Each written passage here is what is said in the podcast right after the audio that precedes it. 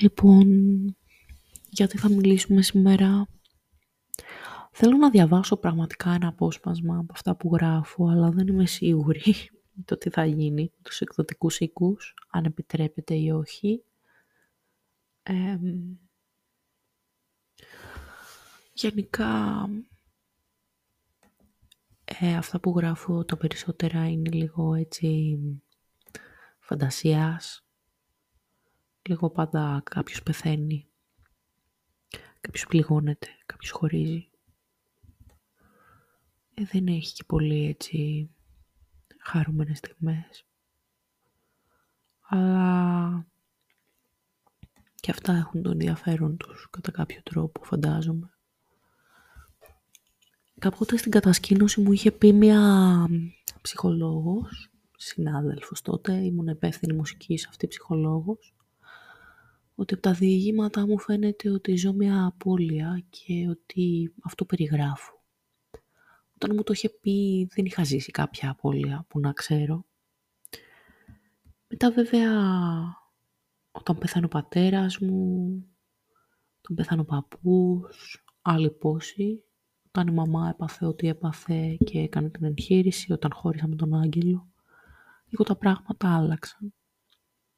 Δεν ξέρω αν τα τελευταία μου γραπτά δείχνουν ένα άτομο που έχει βιώσει μια απώλεια, αν έχουν θυμό, οργή, ό,τι. Αυτό που ξέρω είναι ότι γράφω πάντα αυτό που νιώθω. Και αυτό έχει τα υπέρ και τα κατά, ας πούμε. Όταν γράφεις αυτό που νιώθεις, είναι και πιο προσωπικό. Ακόμα και αν είναι μυθοπλασία. Και αν έχεις νιώσει απώλεια, χωρισμό, στεναχώρια, δεν γίνεται να το αγνοήσεις, δεν γίνεται να μιλάς για, δεν ξέρω, σοκολατάκια και βίσκο και, ξέρω εγώ, διάφορα. Σε τραβάει ο πόνος ουσιαστικά. Γιατί ο πόνος απαιτεί να τον νιώσεις. Δεν μπορεί να φύγει έτσι.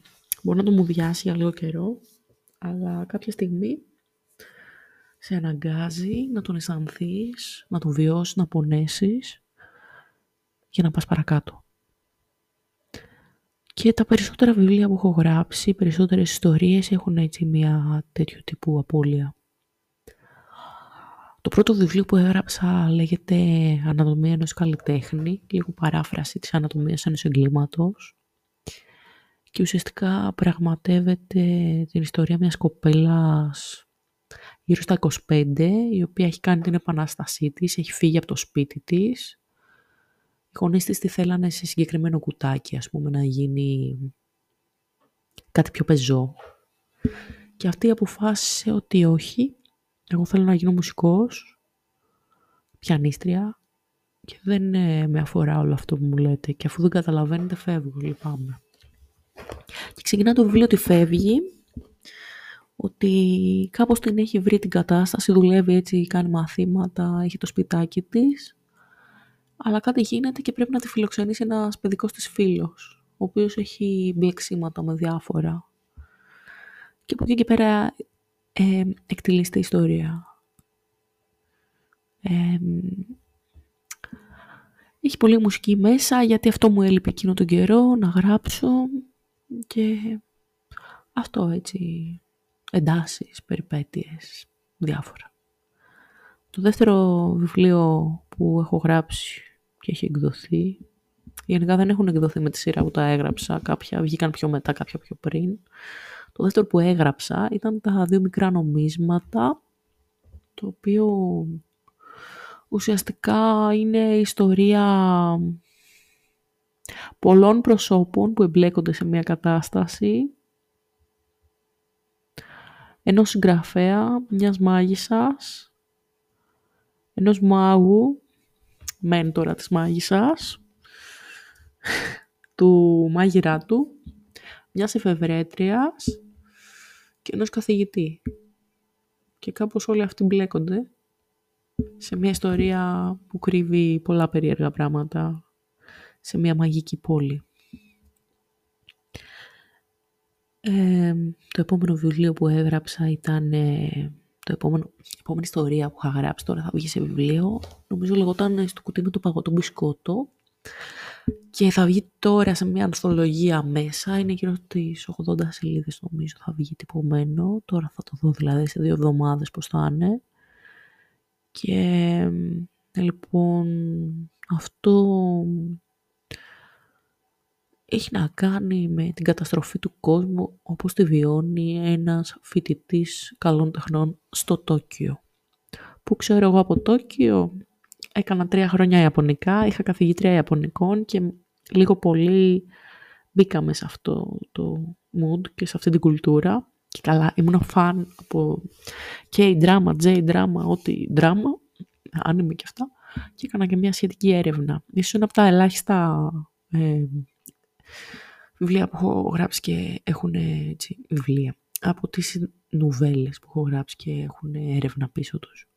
Το επόμενο που έγραψα ήταν ο Αποσπερίτης, που είναι ουσιαστικά μια κοπέλα που ζει σε μια μαγική πόλη και την καταργείται μια μάγισσα και μεταμορφώνεται σε κοράκι. Και προσπαθεί να το λύσει. Αυτό είναι. Εκεί, μισό. Μετά από τον Αποσπερίτη, το επόμενο που είχα γράψει ήταν ε, το χρυσό κρεμμύδι είναι καλύτερο, το οποίο είναι έτσι post-apocalyptic thriller, θα έλεγε κάποιος. Χρονικά δηλαδή πώς το έγραψα. Είναι μια ιστορία μιας κοπέλας, η οποία καθώς φεύγουν οι γονείς της από τη γη που καταστρέφεται, μπαίνουν σε ένα διαστημόπλαιο και τους βάζουν σε κρυογονικό ύπνο και αυτοί ανάμεσά τους ας πούμε και κάπως τους απασχολούν σε ένα VR παιχνίδι όσο ταξιδεύουν στο διάστημα ουσιαστικά για να μην ανδρανήσει ο εγκέφαλός τους. Και κάτι πάει λάθος αυτό το παιχνίδι και γίνεται κάτι αντίστοιχο του Battle Royale. Αυτό ε, με το συγκεκριμένο. Μετά είχα στείλει σε ένα διαγωνισμό κάτι διηγήματα τα οποία πήραν κάποια βραβεία. Το ένα διήγημα εκδόθηκε σαν αυτοτελές βιβλίο. Λέγεται Μικρή Άρκτος. Το είχα γράψει εγώ, η Τασούλα και ο Στέφανος. Ε, και είναι επιστημονικής φαντασίας. Τώρα είναι λίγο ημιτελές αυτό. Η υπόθεση ήταν ότι κάτι γίνεται σε ένα διαστημόπλιο και κόσμος πεθαίνει και κατηγορούν τα λάθος άτομα ουσιαστικά. Και όλο αυτό κάτω από τη μικρή άρκτο, κάπως έτσι. Μετά άλλο ένα βιβλιαράκι που έχει εκδοθεί ήταν ένα παραμύθι που είχα γράψει που λεγόταν Carpe Noctem και είχα κάνει και την εικονογράφηση και είναι ιστορία από μια κοπέλα που μπαίνει σε μια μαγική βιβλιοθήκη. Μετά έρχεται έτσι το Σαραμπάντ, το έχω γράψει το καλοκαίρι, που έχει να κάνει με υπνική παράλυση και το πώς έτσι, ο άγγελος έρχεται και με σώζει από την υπνική παράλυση και τον έχω ονομάσει Νίκο, ξέρω εγώ. Μετά το η κατσαρίδα της άμμου, τώρα θα βγει αυτό, το οποίο έχει να κάνει πάλι με αποκάλυψη, ε, ξέρω εγώ, ρίχνουμε πυρηνικά στον κόσμο και ανοίγει μια σχισμή που βγαίνουν από μέσα τέρατα κλπ. Τώρα, οπότε, πόσα βιβλία έχω γράψει, Ανατομία ενός εγκλή... Ανατομία ενός καλλιτέχνη, συγγνώμη, ενός εγκλήματος, ναι. Ανατομία ενός καλλιτέχνη, ε, μετά η μικρή Άρκτος, δύο μικρά νομίσματα, αποσπερίτης, ε, το χρυσό κρεμμύδι είναι καλύτερο. Ποιο ξεχνάω. Σαραμπάντ και η κατσαρίδα της άμμου. Ε, και μετά πέρα από αυτά είναι κάτι ανθολογίες που έχω συμμετοχή ως συγγραφέας ε, αναζητώντας μια άλλη γη, εκδόση πηγή lockdown, εκδόση συμπαντικές διαδρομές epic, θρύλη φαντασίας λέγεται ε, ιστορίες εμπνευσμένες από το Lovecraft κάπως, πώς λέγεται αυτό Ε, μισό λεπτό. Το έχω για να στηρίζω το μικρόφωνο. Ε, ναι, τέλος πάντων αυτό. Ιστορίες εμπνευσμένες από το Lovecraft. Larry Niven βραβεία 2020, ο τόμος. Τώρα ανθολογία ε, ιστορίες του σύμπαντος Χ, κάπως έτσι λέγεται. Μεγάλη ανθολογία του σύμπαντος Χ, αυτό που θα έχει την ιστορία από το, από το Τόκιο, ας πούμε. Ε, γενικά, νομίζω, κανονικά μαζεύονται γύρω στα 12. Δηλαδή, 8 βιβλιαράκια, ας πούμε, δικά μου. Εντάξει, το ένα είναι η Κιτασούλα και ο Στέφανος μέσα, 7 και 1, ας πούμε. Και μετά Lockdown, Larry Niven, Epic, Ιστορίες Φαντασίας, ναι, Lovecraft, 4. Όχι, 13 πρέπει να μαζεύονται. Uh, lockdown, Epic, Larry Niven, ε, Lovecraft και τώρα το θρύλο του σύμπαντος Χ και το άλλο της εκδός πηγή, α, όχι, 14. Εντάξει, όταν ε, αυτό. Έχω χάσει το μέτρημα πια, ωραία πάμε. Κανονικά θα βγάλουμε και μια ανθολογία με τα παιδιά του μεταπτυχιακού, άρα να πάει στα 15 φαντάζομαι. Εντάξει, νομίζω είναι αρκετά για απόσυρση.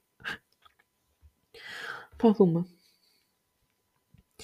Και μετά εντάξει, έχω κάνει κάποιο, κάποιες εικονογραφήσεις, ας πούμε, εδώ και εκεί. Και τώρα ε, έχω αποσυντονιστεί λιγάκι, γιατί πριν λίγο πήραν τηλέφωνο για ένα διαγωνισμό φωτογραφίας που είχα βραβευτεί ε, ότι είχαν τυπώσει τις φωτογραφίες και άμα τις θέλουμε να τις πάρουμε ας πούμε, για αναμνηστικούς λόγους, κάτι μεγάλες, 50-70 ας πούμε, χίλια ευρώ κάνει αυτό, το τυπωματάκι που κάνανε. Όχι, εντάξει, κάνα τρακοσάρι, αλλά δεν ξέρω ανάλογα τι ποιότητα θα είναι, φαντάζομαι. Ε, οπότε προσπαθώ να βρω την Ιωάννα μήπως και μπορεί να το πάρει αυτή στη θέση μου, να το πάει σπίτι της προσωρινά και να μου το δώσει. Τέλος πάντων. Καλή καρδιά. Ε, να δούμε τώρα. Εγώ έχω κολλήσει τώρα γιατί δεν θυμάμαι ένα βιβλίο μου και ποιο ήταν. Τέλος πάντων. Η ανατομία, το κρεμμύδι, το καρπενόκ, το με μικρή άρκτος, όπως περίτη στα δύο μικρά νομίσματα, έξι. Αυτά οχτώ τα άλλα, ναι. Η Σαραμπάν και η κατσάρικα της άμμου. Και τα άλλα ποια είναι. Τέλος πάντων. Χαμούλης σου. Γενικά χαοτική η σημερινή ημέρα. Ελπίζω το παιδάκι στο καρπενήσι να μην ακούνε και να λένε πάει κυρία του πιάνου σάλταρ. Ε, να δούμε. Για να δούμε. Νομίζω καλύτερα να το λήξω εδώ να είναι έτσι μικρό και περιεκτικό το podcast. Και τα ξαναλέμε σύντομα. Γεια σας.